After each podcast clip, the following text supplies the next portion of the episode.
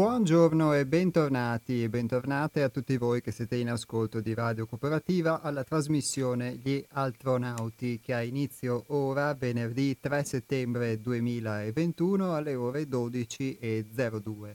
Una trasmissione questa a cura del gruppo Altrove e ehm, a nome del gruppo Altrove vi ricordo innanzitutto quelli che sono i nostri riferimenti e i nostri contatti, anche per chi volesse appunto entrare in contatto con noi al di là della trasmissione radiofonica, che sono a partire dal nostro sito web www.seialtrove.it, ripeto www.seialtrove.it, scritto tutto attaccato, tutto in lettera, e il nostro indirizzo email che è info-seialtrove.it.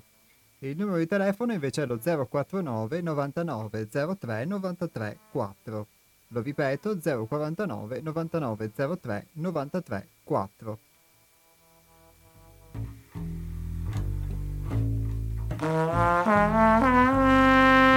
Le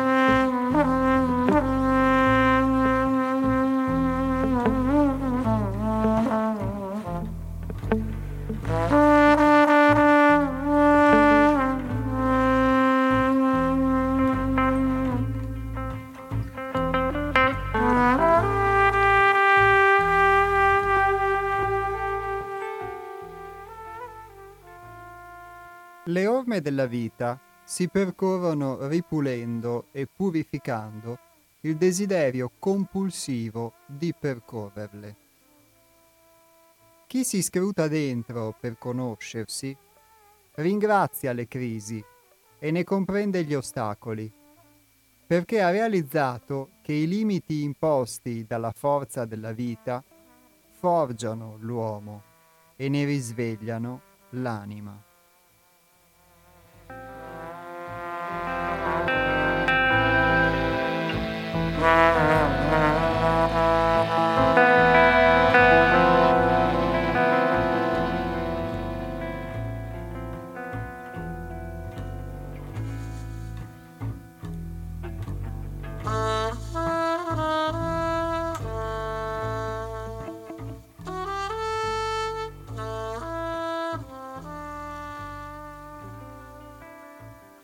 È del tutto normale muovere i primi passi sorretti dalla fantasia della novità, dalla curiosità, dall'inconsapevolezza, dall'ambizione, dalla superbia e dalla santa ignoranza.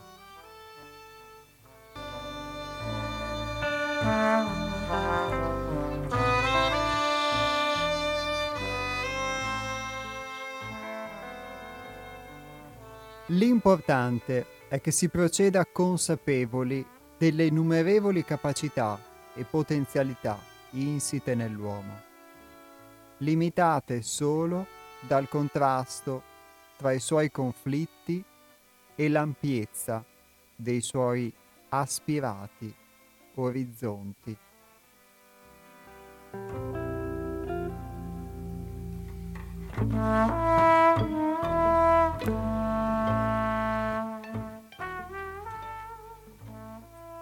Quando l'uomo arriva a tale comprensione, sperimenta il primo vero shock consapevole, risvegliarsi a se stessi, che ha lo scopo di ricongiungerlo ad uno stato di maggiore raccoglimento che gli permette di aprirsi al proprio essere.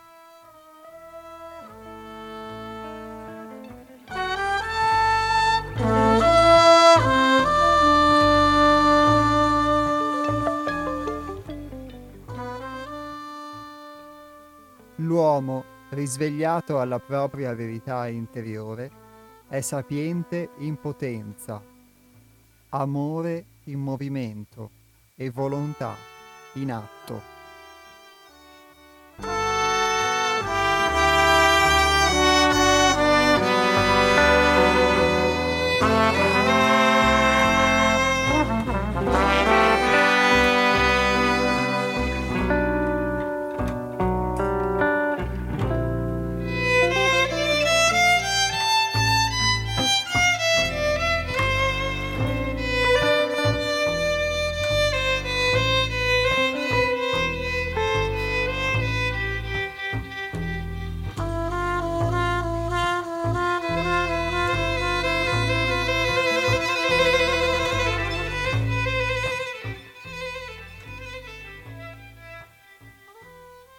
Questo brano che vi ho letto si chiama I primi passi.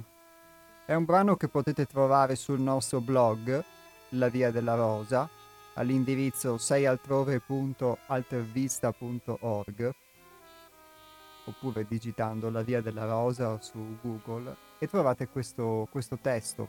È un'ispirazione di quelle che il, la domenica mattina eh, avete la possibilità di di ricevere anche nel vostro indirizzo email, tale per cui può essere in questo giorno, che è un giorno maggiormente dedicabile all'ascolto, eh, uno spunto di riflessione che poi può accompagnare nel corso della settimana. Gli ultimi testi che insieme abbiamo letto, voi avete ascoltato e abbiamo commentato anche voi attraverso le vostre esperienze nel corso delle varie puntate, sono tratti proprio da questa rubrica e chi volesse sul nostro sito può lasciare il suo indirizzo email in modo da poter proprio ricevere questo spunto tramite posta elettronica e poterlo anche eventualmente stampare o rileggere o anche poterlo uh, leggere quindi eh, anticipatamente rispetto anche alla puntata del venerdì.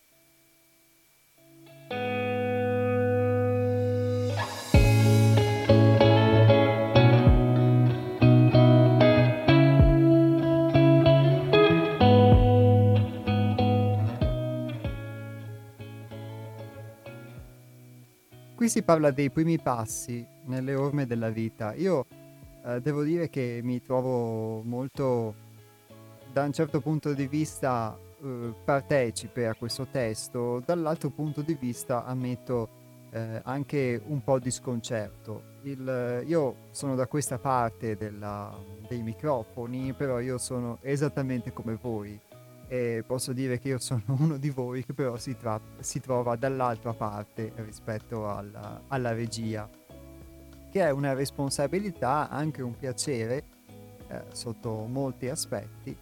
E tante volte nei testi mi ci ritrovo, qualche volta anche mi dico caspita però sto leggendo qualcosa, eh, l'ho veramente sperimentata, l'ho veramente vissuta e mi rendo conto che ovviamente per molti aspetti eh, non è così. E eh, questa necessità che si legge di ripulire, di purificare, il desiderio compulsivo di percorrere le orme della vita è qualcosa che eh, posso vedere in me, sentire come necessità, soprattutto nel chiedermi che cosa sono queste orme della vita, perché molti di noi intraprendono una strada, un cammino, un percorso e tutti a modo nostro sicuramente camminiamo e andiamo da qualche parte. Non solo fisicamente, anche quando di fatto stiamo fermi, in realtà stiamo camminando, andando da qualche parte. Molti di voi quando telefonano in diretta nel corso della trasmissione per raccontare le loro esperienze fanno proprio riferimento a questo. Molti, alcuni parlano molto del, dell'identità che uno ha e del fatto che attraverso le esperienze, attraverso eh, quello che uno vive e fa durante l'esistenza può eh, non staticizzarsi su delle idee, su delle abitudini, ma mutarle. E in, questa, in questo mutamento eh, possiamo vedere quello che si chiama una sorta di evoluzione, quindi vederla prima di tutto su noi stessi, anziché come un'idea accampata per aria, per cui uno l'evoluzione può associare Darwin o altre cose che hanno insegnato a scuola e vederla invece su di sé questo mutamento. E nel cammino che ognuno fa però è talvolta è, è difficile questo potuto vedere se non hai gli strumenti adatti, se non vivi le esperienze che ti permettono di poterlo fare, non entri a contatto, in questo caso con un insegnamento che ti orienti a farlo, ti possa orientare a farlo, è difficile potersi scrutare dentro come si, si legge in questo testo e quindi potersi guardare interrogare sul cammino che si sta compiendo. Perché tante volte eh, si è convinti di poter essere originali, di poter essere eh, particolari o di poter essere addirittura unici, però mh, a volte lo si è molto meno di quanto si pensi e si percorre un, un percorso, un cammino che in realtà è standard. È come prendere un'autostrada hai diverse uscite, diverse entrate, ma alla fine puoi uscire da una parte, entrare da un'altra, ma sono sempre quelle. La strada è fatta sempre uguale, cambia il nome dell'uscita o dell'entrata, cambia il numero del cavalcavia, ma la strada è sempre uguale, è una strada di asfalto con delle, delle colonne di cemento, dei cordoli di cemento e via così. E di fatto non c'è nulla di standard, non è una strada in cui puoi girare di qua, di là, in cui puoi rischiare di perderti, eccetera. E tante volte, secondo me, siamo convinti di camminare lungo un percorso di vita, in realtà abbiamo semplicemente preso l'autostrada. E, e quindi possiamo percorrere un percorso che però è, è sempre uguale, è sempre statico. E quando sei dentro questa autostrada, questa è l'immagine che mi viene, un nome per te vale un altro, perché da dentro l'autostrada spesso sì, vedi il paesaggio, però alla fine quello che conta sono i cartelli, sono le, le indicazioni e un nome scritto eh, sul cartello verde è uguale a un qualsiasi altro nome. E questa analogia, questa met- immagine che mi è emersa ora e che non so se può essere utile a comprendere quello che sto dicendo oppure il contrario, però eh, rende molto per me l'idea di come tante volte noi di fatto stiamo, crediamo di muoverci, crediamo di camminare, crediamo di, di perseguire un qualcosa di unico, in realtà stiamo, stiamo semplicemente facendo qualcosa di standard e stiamo camminando lungo una vita, lungo le orme di una vita che però sono le stesse che percorrono in molti o eh, sono delle orme standard che noi pensiamo di percorrere in modo unico, originario, in realtà stiamo, cambina- stiamo percorrendo un binario che è eh, un binario, sì, standard, un percorso uguale per tutti, eh, eh, freddo forse talvolta, anche se può sembrare colorato come le autostrade.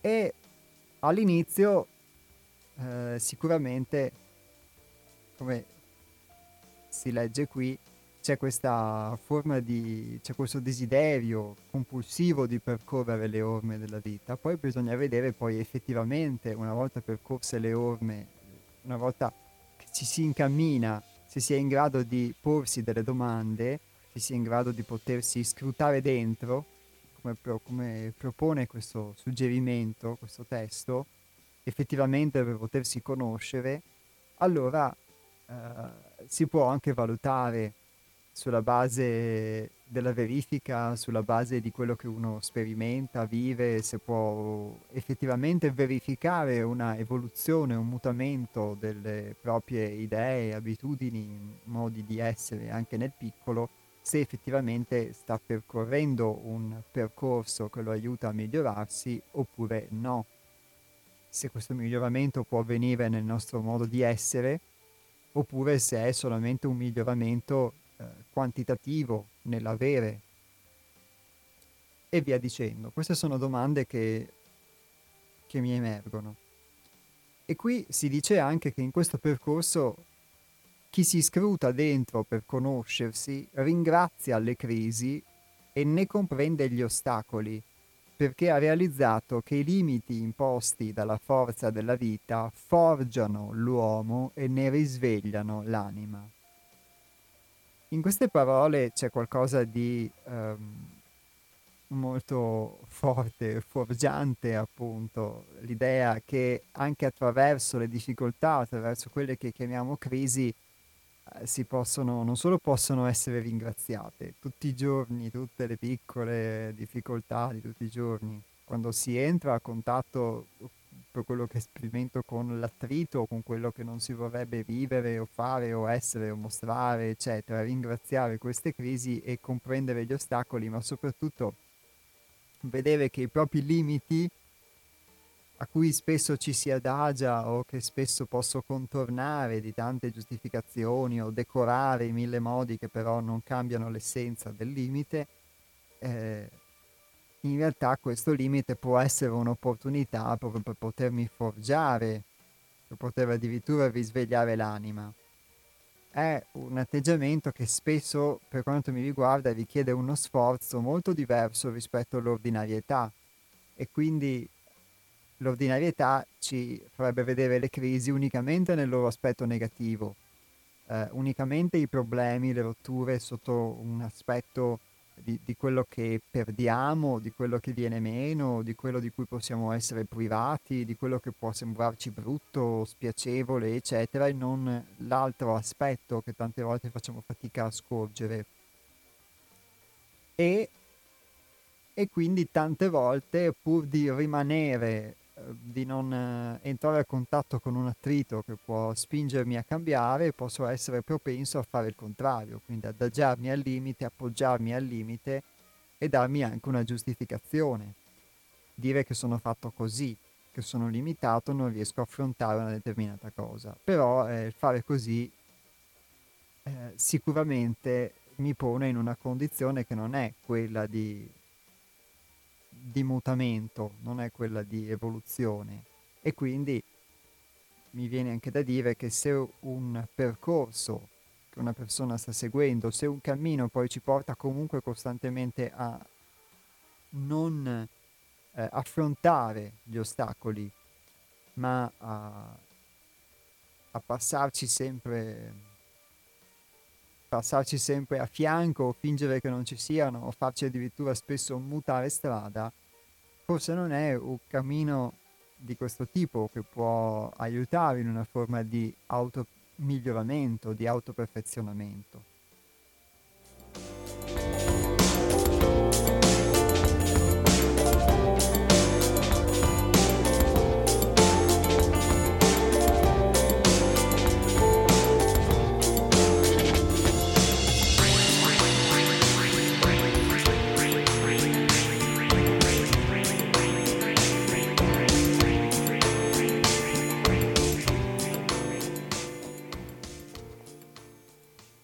E questo lo dico poi soprattutto perché anche incamminandosi in una via, che poi sia la via della rosa o la via, di, o la via delle spine che vogliate, però eh, di fatto all'inizio si è sicuramente spinti dalla fantasia, dalla novità, come si legge qui, dalla curiosità, dall'inconsapevolezza, oppure dall'ambizione, oppure dalla superbia, tutte cose che sicuramente si possono vedere in un, nel nel tentativo di intraprendere un cammino di autoconoscenza, ma che molto spesso sono quelle che, po- che, possono attrarci anche a fare diverse esperienze di vita, la fantasia, la novità, la curiosità. Però di fatto eh, una domanda che secondo me possiamo porci, mi posso porre, è se quello che mi attrae dal, che attrae la mia fantasia, che mi sembra nuovo, di cui sono curioso, eccetera, è effettivamente qualcosa che poi mi mette nella condizione di potermi conoscere, di potermi forgiare, oppure non mi mette invece in una condizione di eh, comodità, oppure mi arricchisce solo sul piano dell'avere, eh, oppure invece mi permette di essere qualcosa di diverso.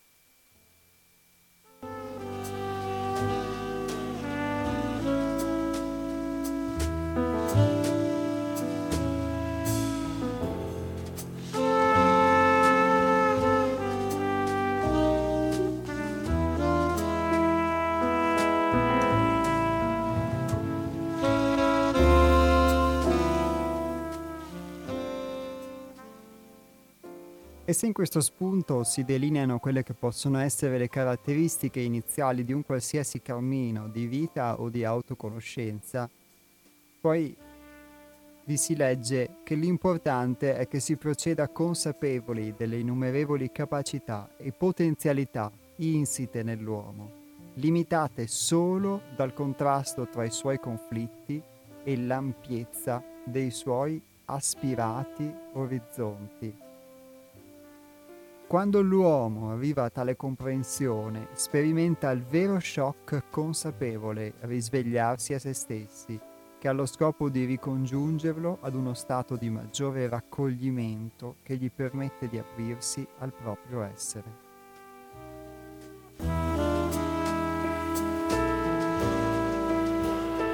thank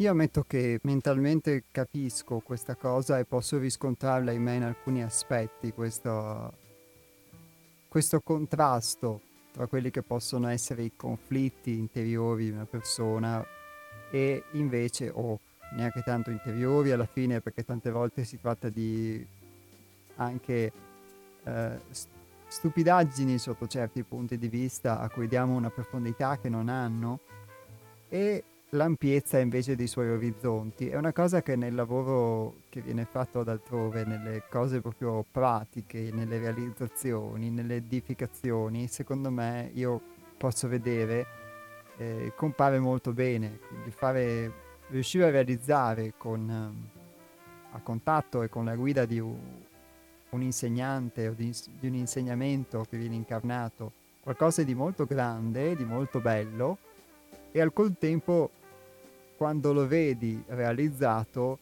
chiederti ma quale contrasto, quale paradosso che attraverso comunque tutta una serie di uh, piccoli, uh, piccoli, conflitti, piccoli fraintendimenti quotidiani o, uh, o umori che cambiano costantemente, che si vivono durante la giornata, nonostante questo viene edificato qualcosa di così di così bello, di così grande. E, e questo dà l'idea di un, di un percorso che non si può giudicare dalle apparenze, un, un, percorso di autoconoscenza e che passa sicuramente, questo almeno secondo me, secondo la mia esperienza, attraverso tutta una moltitudine di, anche di umori, di, di parti di sé che si conoscono. Come vi facevo prima l'esempio dell'autostrada che è sempre tutto uguale, al contrario, secondo me, una immagine per, per uh, un cammino di conoscenza di me è proprio il contrario, è proprio un percorso che passa attraverso lidi molto diversi tra di loro, che talvolta sono in salita e talvolta sono in discesa, in cui passi attraverso la montagna, altre volte ti sembra invece di di passare, di nuotare attraverso l'acqua, altre volte trovi del fango, o trovi della pioggia, o trovi il bel tempo, o trovi il brutto tempo, o trovi la notte, o trovi eh, la paura che ci siano delle, delle belve che ti assalgono, o trovi invece chi ti dà un passaggio lungo la strada. E quindi situazioni molto, molto diverse che da questo punto di vista, quindi nel giungere alla meta o comunque nell'intraprendere il cammino ti aiutano e ti forgiano.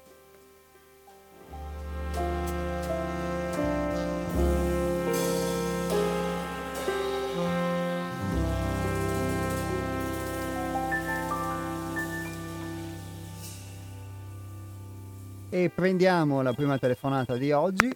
Pronto? Pronto, Antonio? Sono Antonio, ciao. Ciao Antonio. Senti, vorrei partire dalla, dalla, metafora che hai scelto tu, quella della strada. E, ehm, prima però faccio un, un premesso velocissimo. C'è chi pensa che la vita abbia un percorso circolare dove l'umanità, l'essere umano stesso, ripercorre grosso modo con alti e bassi sempre quel canovaccio e la cosa che resta in tempi di nichilismo, di populismo, di sbraitamento, di risentimento, alla persona non resta che realizzarsi, riflettere su sé e trovare, trovare la propria vocazione nella vita per poter fare il lavoro che più gli piace, insomma, trovare la, realizzarsi.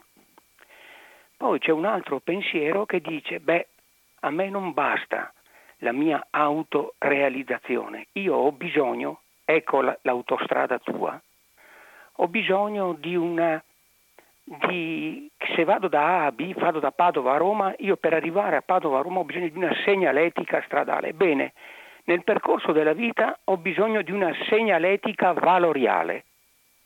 Potremmo anche chiamarlo inconscio collettivo, come un qualcosa che va oltre il me e che mi serve per dare senso alla vita. con l'altro punto di vista contrabbatte, ma la vita non, è, non, è, non ha senso, la vita è un assurdo, la vita è il caso, è, è inutile che tu cerchi il senso. Ecco, ne, ne, invece il pensiero del senso dice no, la vita è un pensiero lineare, evolutivo, si passa da un momento all'altro, cambiano le cose. Sì, è vero, ci sono dei corsi e ricorsi, però la vita va comunque avanti, è la forza della vita stessa. E il senso dobbiamo cercarlo, darlo noi, eccetera. E concludo, ho chiuso, concludo con, con Don Ciotti.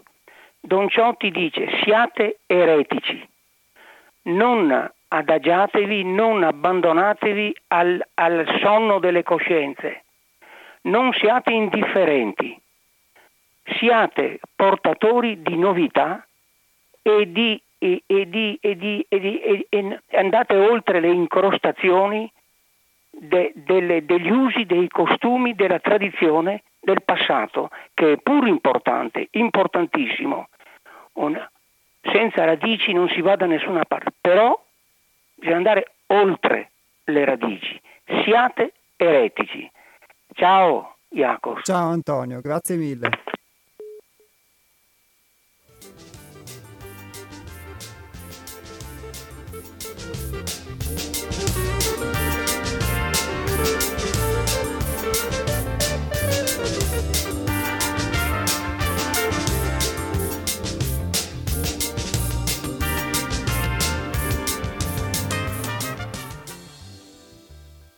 Grazie ad Antonio per questo suo intervento. Eh, devo dire che l'invito di Don Ciotti che lui fa è molto, molto bello, molto mh, mm, pertinente, lo sento uh, in sintonia con questo cammino di cui, di cui, si parla, di cui si parlava con queste orme della vita. Questo invito a poter essere eretici. Eh, ovviamente come in ogni cosa, questo parlo per mia esperienza personale, credo che c'è una, una forma di medietà, nel senso che il poter essere eretici è, significa anche poter fare delle scelte diverse, non conformarsi. Tante volte il uh, ribellismo, chiamiamo così, a tutti i costi, che è qualcosa che ho, ho vissuto molto, eh, è qualcosa che ci fa credere di non conformarci, in realtà ci stiamo conformando ugualmente sotto altri aspetti. Quindi secondo me può essere una cosa da prendere in considerazione anche l'uso del discernimento, che più uno riesce a conoscersi, e sicuramente ce ne vuole, però più uno riesce comunque a, a poter maturare un, una visione interiore e più riesco anche a poter discernere su che cosa eh, a distinguere quantomeno quando sto adottando una forma di, uh, di reazione e di ribellione, sotto certi aspetti può essere considerata anche infantile, quando invece sto effettivamente facendo una scelta diversa rispetto a, che a quello che è il mio ambiente, la mia cultura, o quello in cui sono stato forgiato e che mi caratterizza, che come, come dice Antonio, eh, diventa il, i nostri usi, costumi, le tradizioni, quella che lo stesso Antonio ha spesso definito identità statica. Questa eh, dicotomia che, che, tu citi, Antonio, tra eh, una circolarità per cui eh, si percorrono sempre le stesse strade o si fanno sempre le stesse esperienze, quindi l'unica necessità diventa quella di ritirarsi dentro, e invece eh, l'idea che questo non basti e che quindi oltre a potersi realizzare uno possa anche intraprendere una via di conoscenza esteriore o di aiuto esteriore se ho capito bene secondo me questa dicotomia questa, sì, questa dualità eh, è solo apparente sono due cose che forse possono andare insieme nel senso che ehm, il fatto di potersi di potersi conoscere non implica necessariamente non poter anche eh, operare nel mondo, secondo me, però lo, fai, lo puoi fare con una consapevolezza diversa, eh, con degli strumenti diversi e quindi senza poter essere unicamente vittima delle influenze del mondo, inconsapevole o lasciarti trascinare in questo caso. E eh, senza quindi conformarti in questo senso, per citare Don Ciotti come facevi. E dall'altra parte mh, non è escluso forse che la vita sia comunque circolare anche se noi non siamo in grado di vederlo perché non siamo in grado di astrarci a tal punto da poterci osservare dall'esterno nell'arco di tutta un'esistenza, forse, o comunque non lo sono io, però il, questo ci permetta comunque di poter, a strati sempre più sottili, uh, maturare delle esperienze che ci forgino ugualmente. Secondo me una cosa non... Um, non va necessariamente in contrasto con, con l'altra.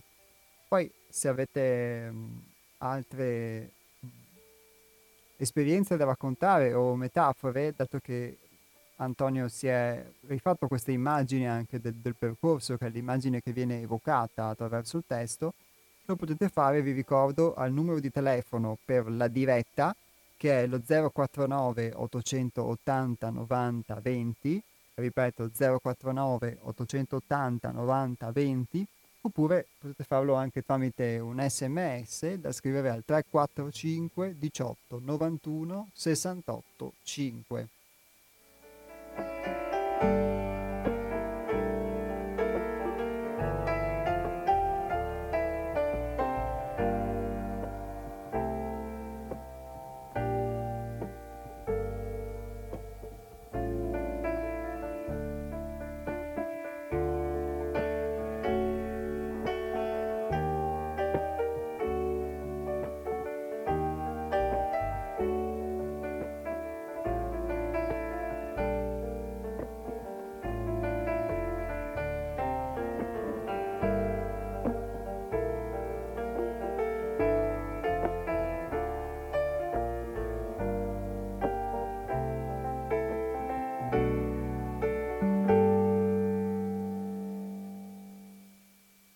A proposito della, della domanda che ha posto Antonio e quindi di questa apparente dicotomia, ma secondo me si potrebbe più con un linguaggio un po' matematico definire un binomio in,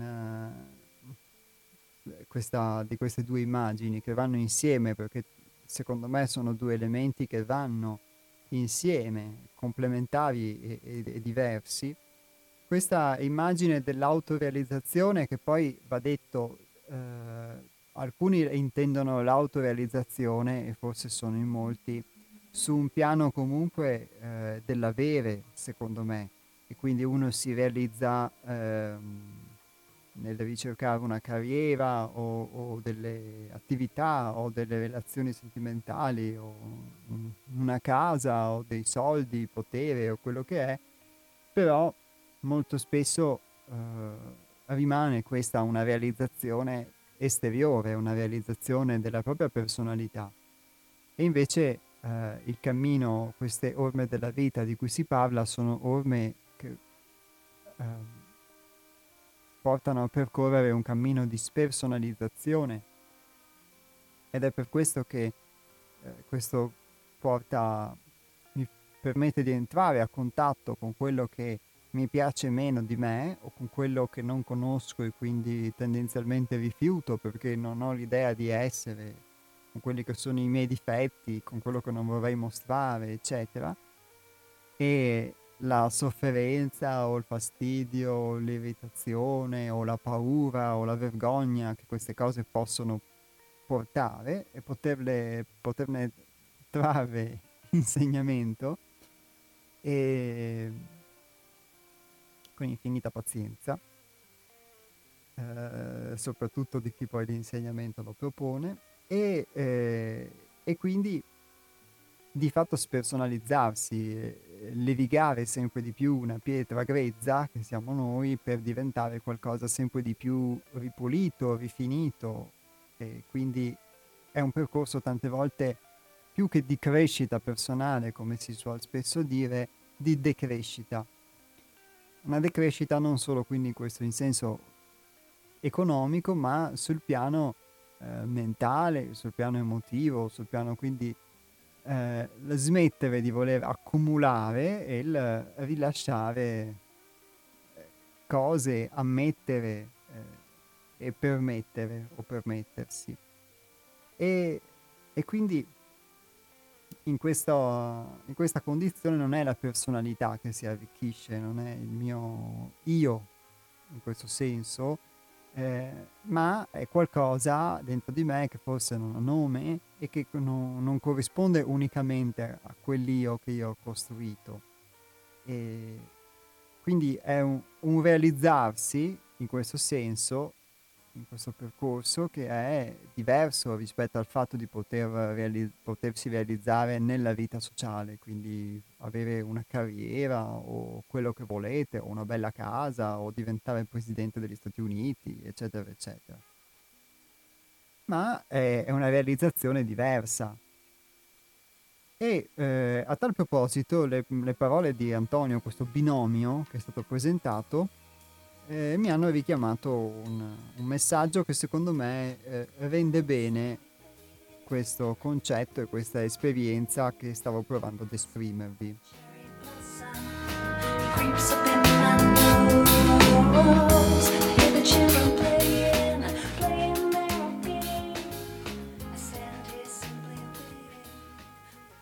Il vero discepolo ha imparato a salire e a scendere Egli sa di non poter rimanere sempre sulle vette, ma nemmeno si trattiene troppo a lungo nella polvere, nell'agitazione e nel frastuono delle valli.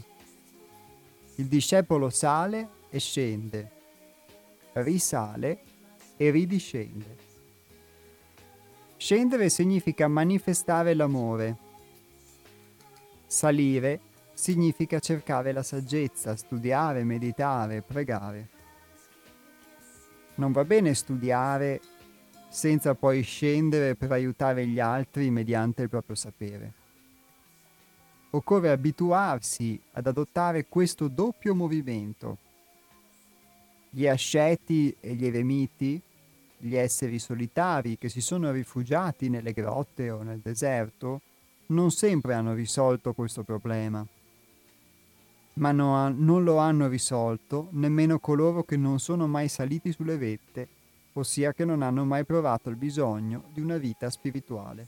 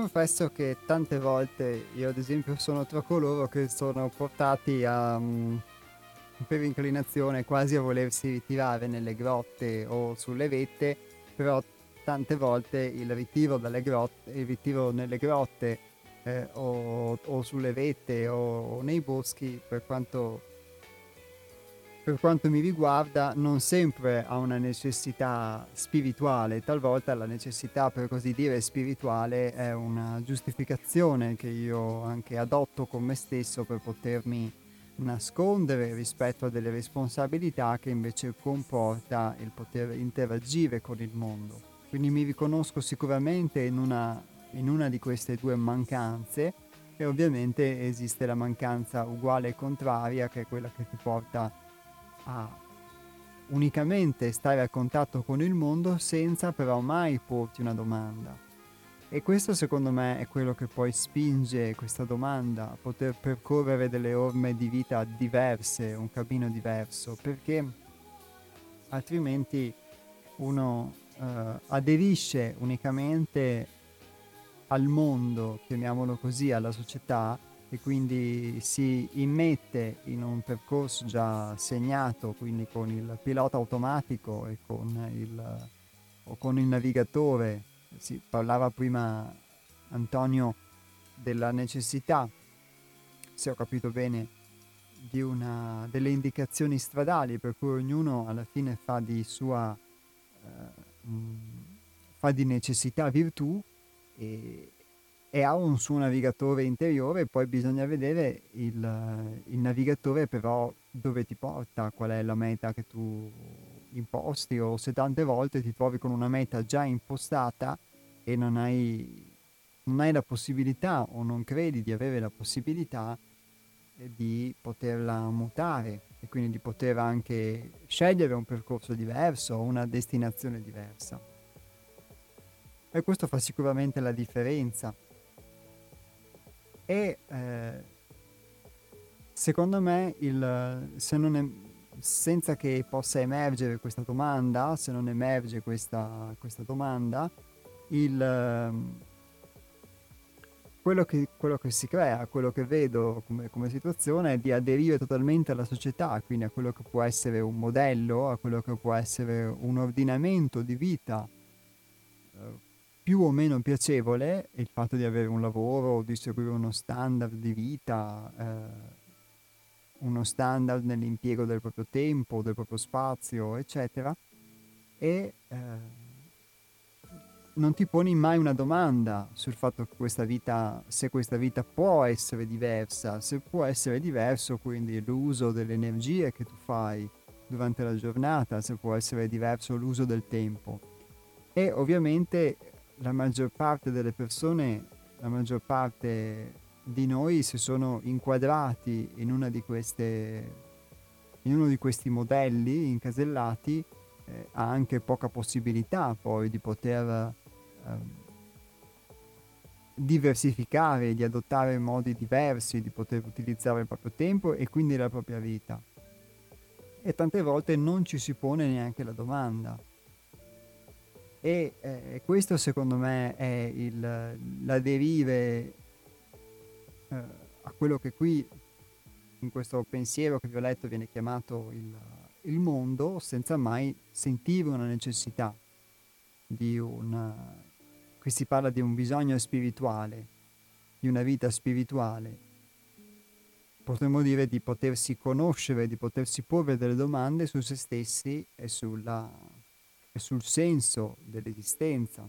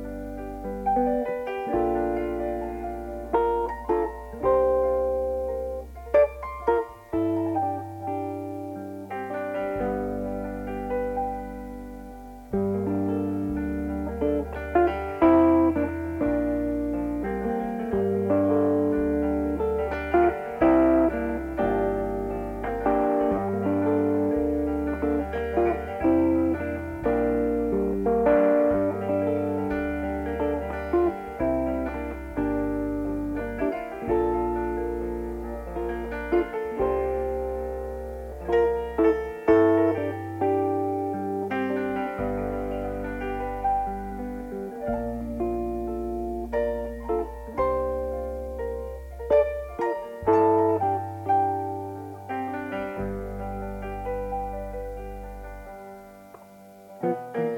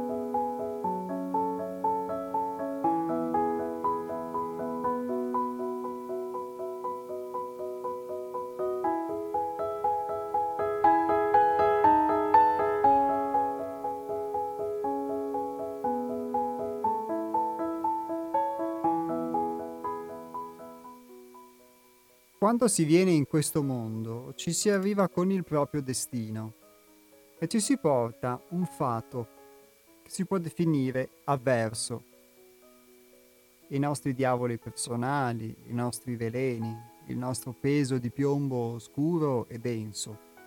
Queste sono le nostre luci, travestite da ombre. Alcuni nascono su un materasso di piume e altri in disgrazia. Se nella nostra passata esistenza abbiamo ucciso, allora forse verremo uccisi. Se abbiamo ferito, verremo feriti. Se abbiamo rubato, verremo derubati. E con il metro con cui misuriamo gli altri, verremo misurati.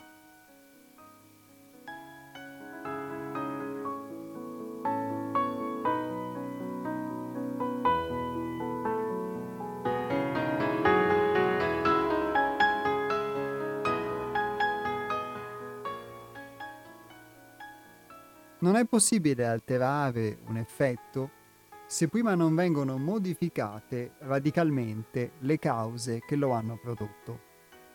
Come per la malattia che sperimentiamo nel corpo fisico.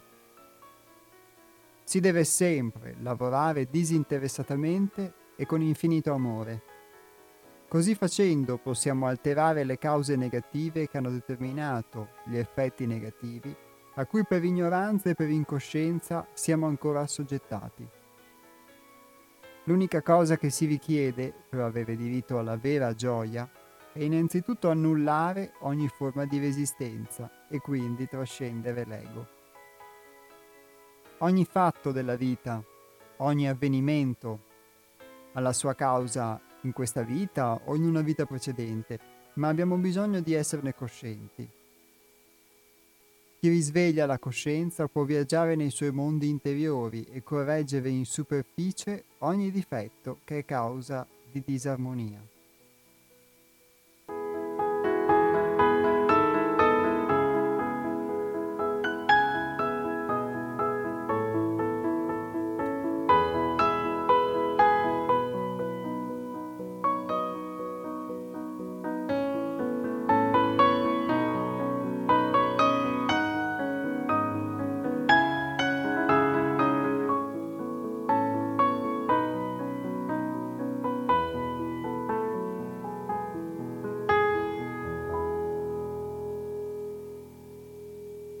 Sono diversi gli spunti che si possono leggere, riproporre e questo l'ho aperto da uno dei nostri libri che si chiama Metallurgia Metafisica, di cui trovate riferimento sul nostro sito sealtore.it, che sono tutti testi condensati dalle esperienze vissute ad altrove.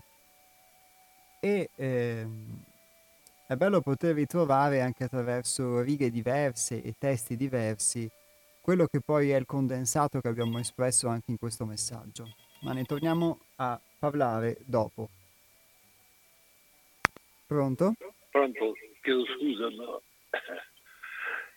Nick, Ciao saluto Nick. con cuore, con tutto il cuore.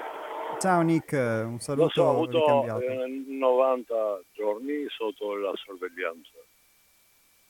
Eh, e lo sai che persone che vanno in particolare in profondità delle cose, no? non sono graditi, no? Hai parlato anche per l'inconscio. Sì. Beh, per me, per esempio, quando tocco qualcosa, penso mille volte. Eh, per esempio, il destino è determinato dalle scelte che facciamo. Anche quando non scegliamo, sono gli altri che scelgono per noi, che sta succedendo adesso. No? Per il nostro bene usano, non conoscendo affatto il male e il bene, che sono azioni volontarie e involontarie, non hanno nessun significato, sono i nostri prodotti mentali. Vengono scattati e vengono sostituiti con quelli naturali. Naturali per eccellenza. Per esempio, un medico non lo so che lo conosce o non lo conosce, non può ubbidire un ordine precostituito e subordinato o eh, protocollato, non lo deve fare. E la natura umana è diversa da tutti i casi. Ecco perché consiste nella libertà individuale solo nei casi, che li conosciamo già bene, studiando andare in profondità intellettuale proprio caso da caso. Per esempio dicono che sono interventi che fisici li chiamiamo stabilizzatori afisici, stasi. Sì, ma non è detto che è la prima della karma quella legge, ma non è detto che la karma che tu devi subire quel che hai fatto, perché per caso non esiste niente, anche per la sorte o per eh, eredità che trasferisci qualche eh, malattia o le robe, reminiscenze che muoiono giovani, ogni cosa è precisa, non essere conosciuta, scatena proprio, si chiama un, una sofferenza, un'incomprensione, per esempio ti diranno domani che abbiamo fatto la pizza emozionale. Non sanno cosa è emozioni, no? Emozioni eh, in ultima analisi sono irrazionali e vengono proprio per temperare il carattere.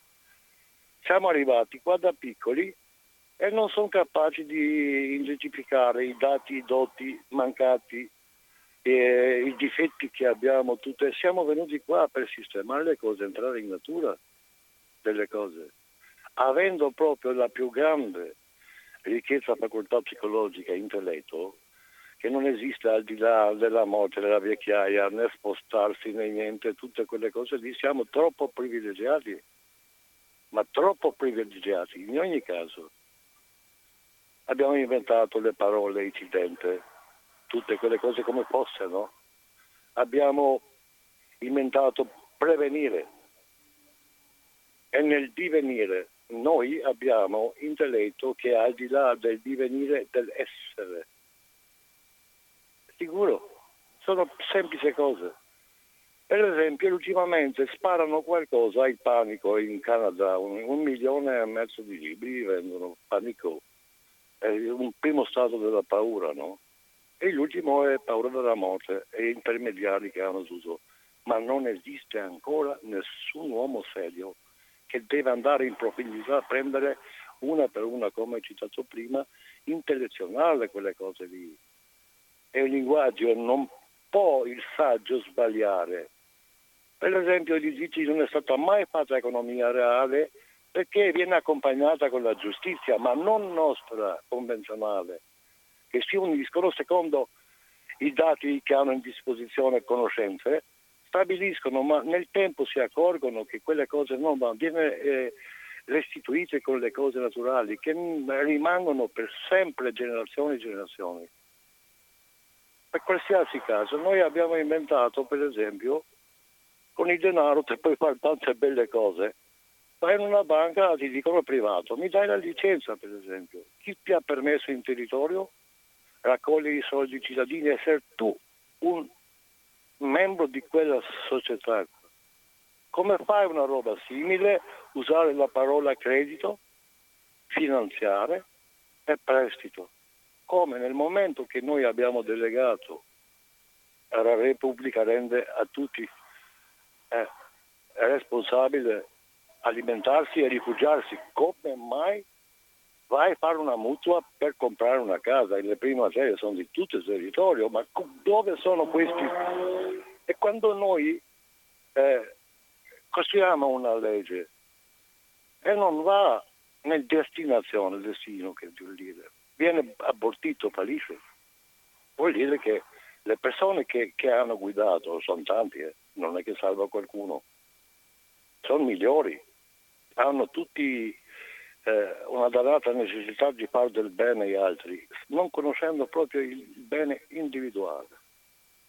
Allora fanno le fiere di ideologia, sono indottrinati, peggio di drogati, ideologia del Platone, l'archetipo, tutte quelle cose lì. È fallito lui. Dopo è arrivato qualcuno e l'ha sistemato le cose. Nick, Come... sì. Ti saluto. Scusa, Grazie. Eh, eh, la prossima facciamo un po' chi è stato quello che ha sparato una roba troppo grossa sulla memoria dell'acqua? Perché mi, ha, mi hanno tappato la bocca, no? Ho cercato di parlare e appena inizio il discorso non, non sono capaci di darmi una risposta perché noi di natura dobbiamo indagare Ecco, grazie, rimaniamo con questa frase. Ciao Nick, un abbraccio, sì, grazie. Siamo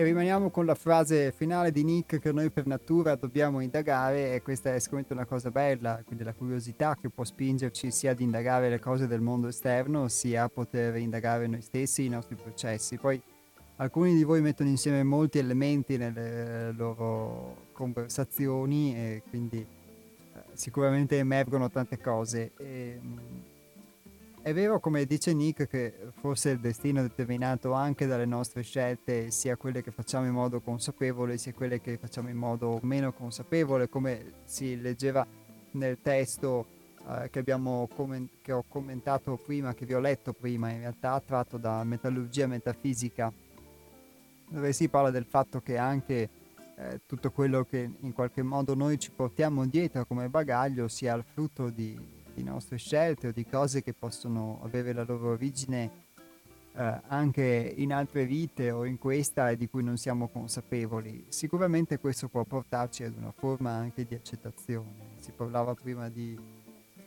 di un, un, percorso di, della circolarità o della linearità della vita e tante volte chissà che quello che ci capita non sia in qualche modo proprio quello che abbiamo scelto o, o il risultato, il prodotto di quello che noi siamo stati anche in altre esistenze.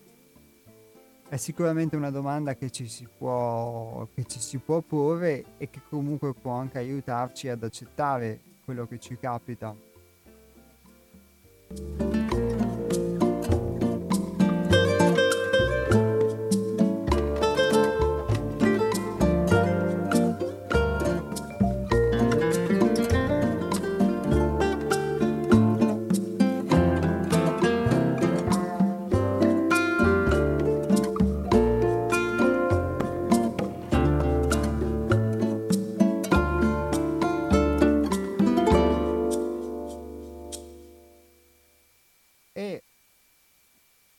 Devo dire che poi, tornando invece alla nostra ispirazione iniziale su, dedicata ai primi passi e alle orme della vita, ehm, la frase finale, le due frasi finali dicevano quando l'uomo arriva alla, a tale comprensione, ovvero alla, a comprendere il, le proprie innumerevoli capacità e potenzialità che però vengono limitate da, dal contrasto che, che, possiamo vivere tra i nostri conflitti e invece l'ampiezza suoi, degli orizzonti a cui aspiriamo.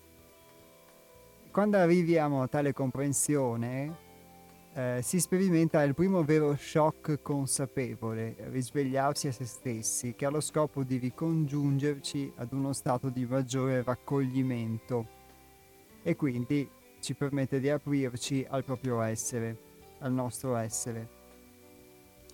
E devo dire che questa è una cosa che sicuramente io non ho, non ho sperimentato, ma talvolta posso vedere, come vi dicevo prima, come anche nelle esperienze più edificanti, più costruttive, spesso ci si focalizza solo su quello che in modo molto piccolo tocca la nostra vita e non si guarda invece l'insieme, quello che si edifica, quello che si crea. E tante volte si può rimanere estasiati. Però eh, credo che questo possa accadere anche nella vita di tutti i giorni. Uno crea qualcosa, in un modo o in un altro, anche se la sua creazione può um, non piacergli o può essere più o meno standard, ma comunque crea qualcosa e questo qualcosa che crea spesso non, lui stesso non lo vede, non se ne rende conto, è così immerso nelle dinamiche quotidiane, negli umori, nelle cose che fa, eccetera, che è come se tenesse sempre la testa bassa e non, guarda- e non si guardasse mai intorno e non vedesse mai la vita che uno ha fatto, eccetera. Ed è per questo, secondo me, che tante volte non ci si può accorgere della via che si intraprende o delle, o delle, o delle mete che, che si raggiungono. Pronto? Pronto? Pronto, ciao Piero. Ciao Piero.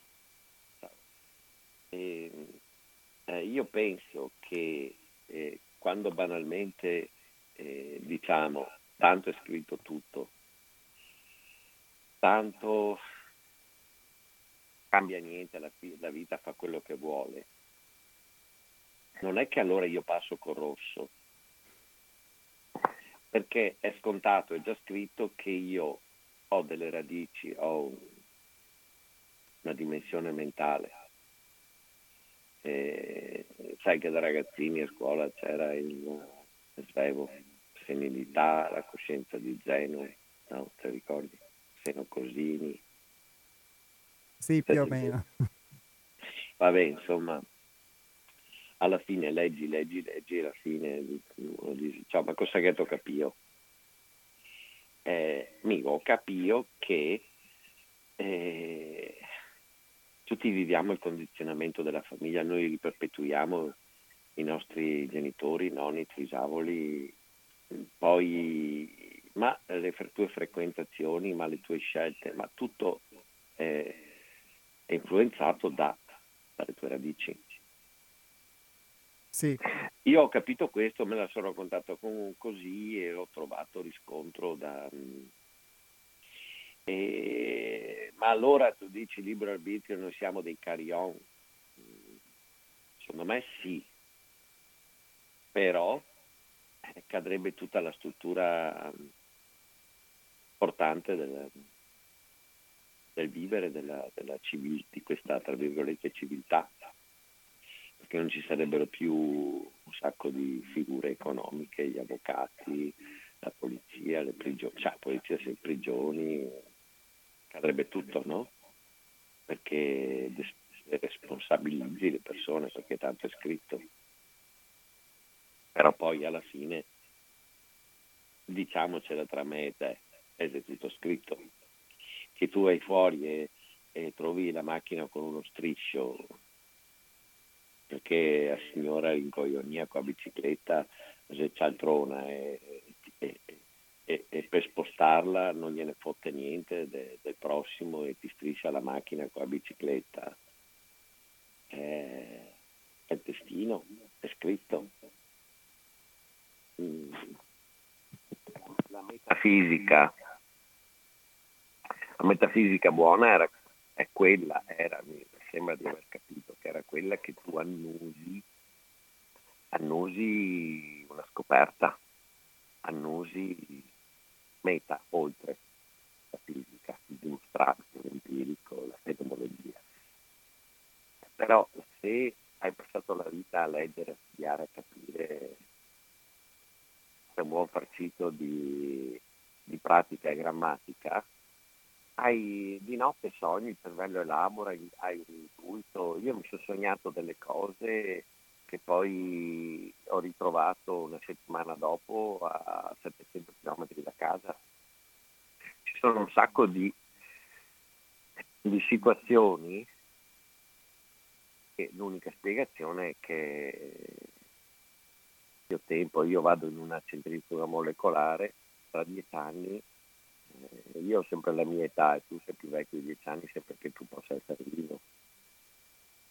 Il libero arbitrio è, è una sine qua non per far stare in piedi tutto questo il patto sociale di Hobbes. No?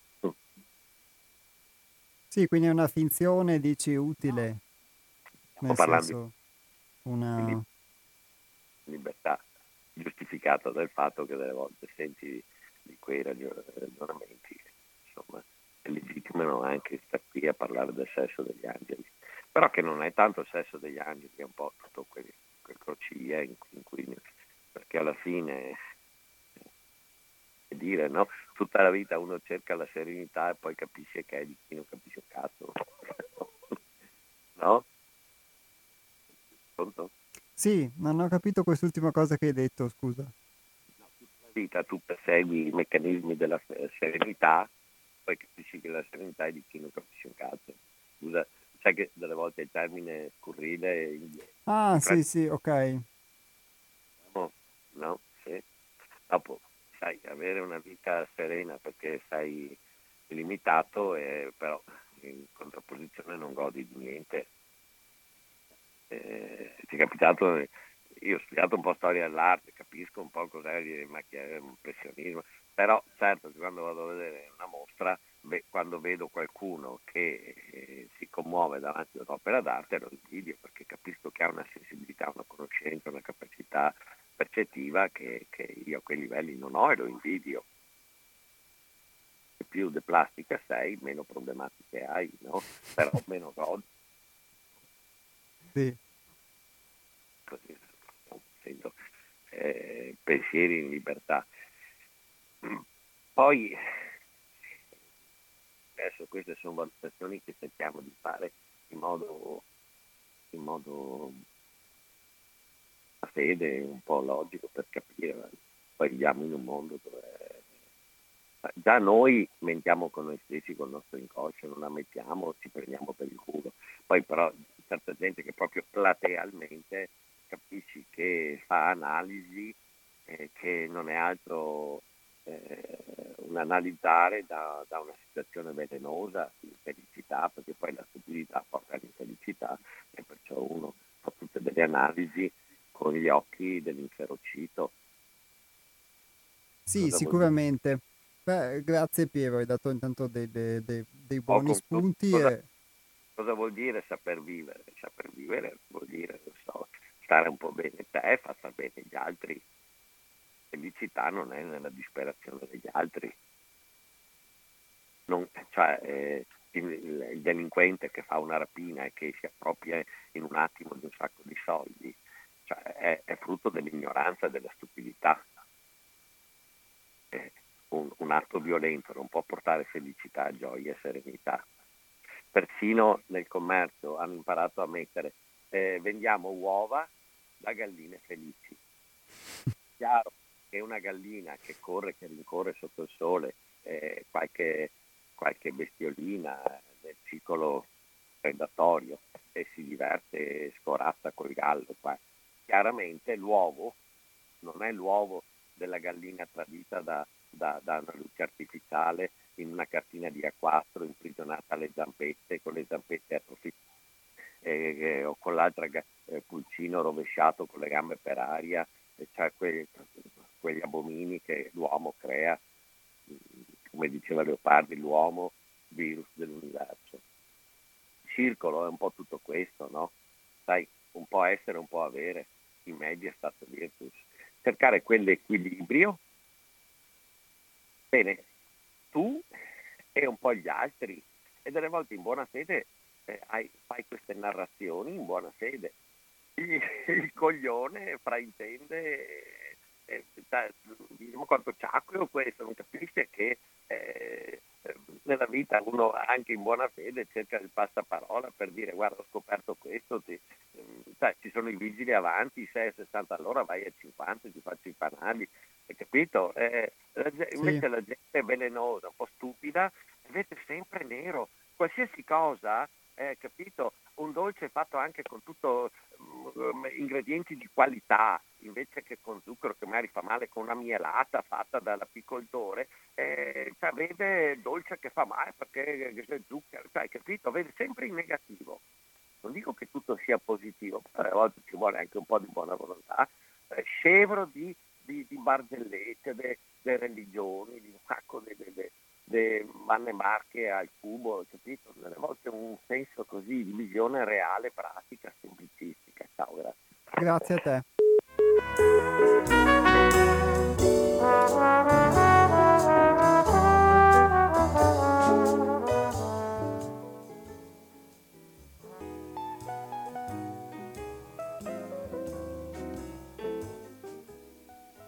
Allora, Piero ha fatto tutto un ragionamento e ha dato tutta una serie di, di spunti che poi io, diciamo, l'ho lasciato parlare anche più forse della, di quanto lascio anche tanti altri ascoltatori, quindi mi, mi, scuso se qualcuno può sentire, può provare forme di invidia, ma perché lasciato parlare così tanto, eccetera.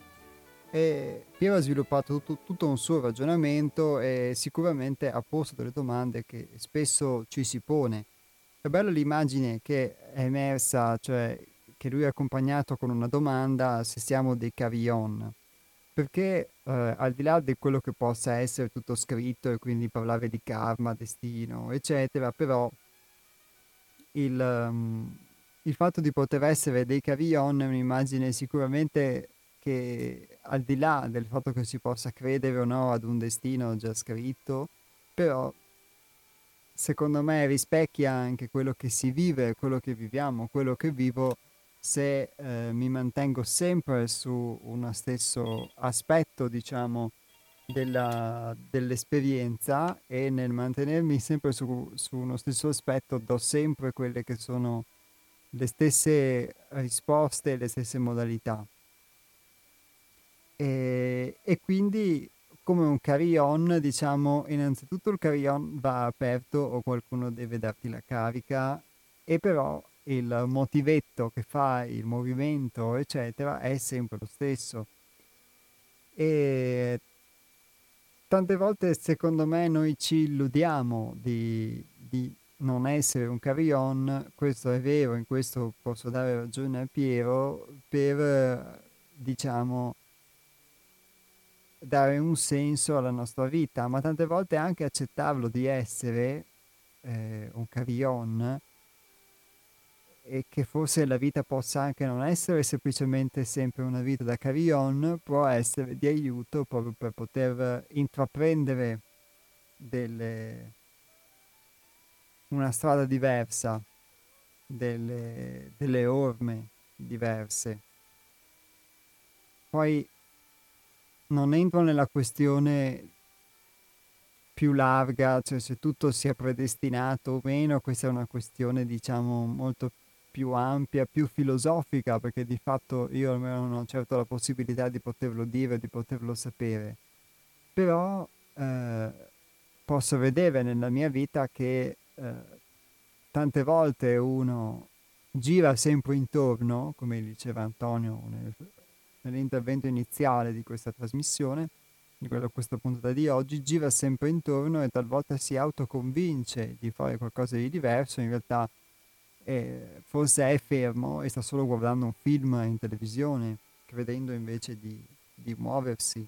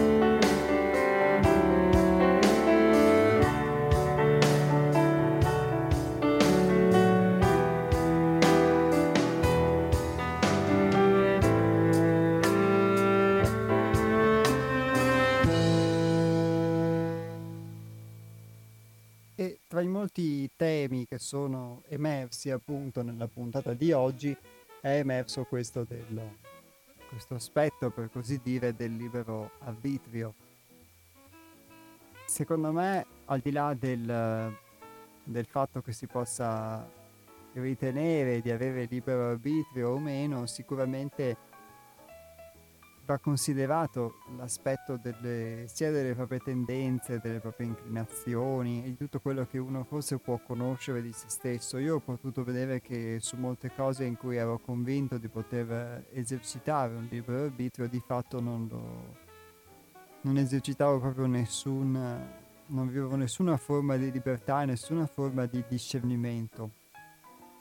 E quindi anche su tante cose su cui ragioniamo, forse quando parliamo della nostra identità, della nostra personalità, eccetera, eccetera, sicuramente possiamo essere propensi a dare il, la qualifica di nostra, come quando parliamo dei, dei sentimenti, delle emozioni, delle reazioni, li coloriamo con i nostri umori, però di fatto poi non di nostro veramente c'è poco e questo sicuramente nel metterti a contatto con una forma di possiamo dire di meccanicità o di totale adesione ad un modello può restare sconcertato in questo senso.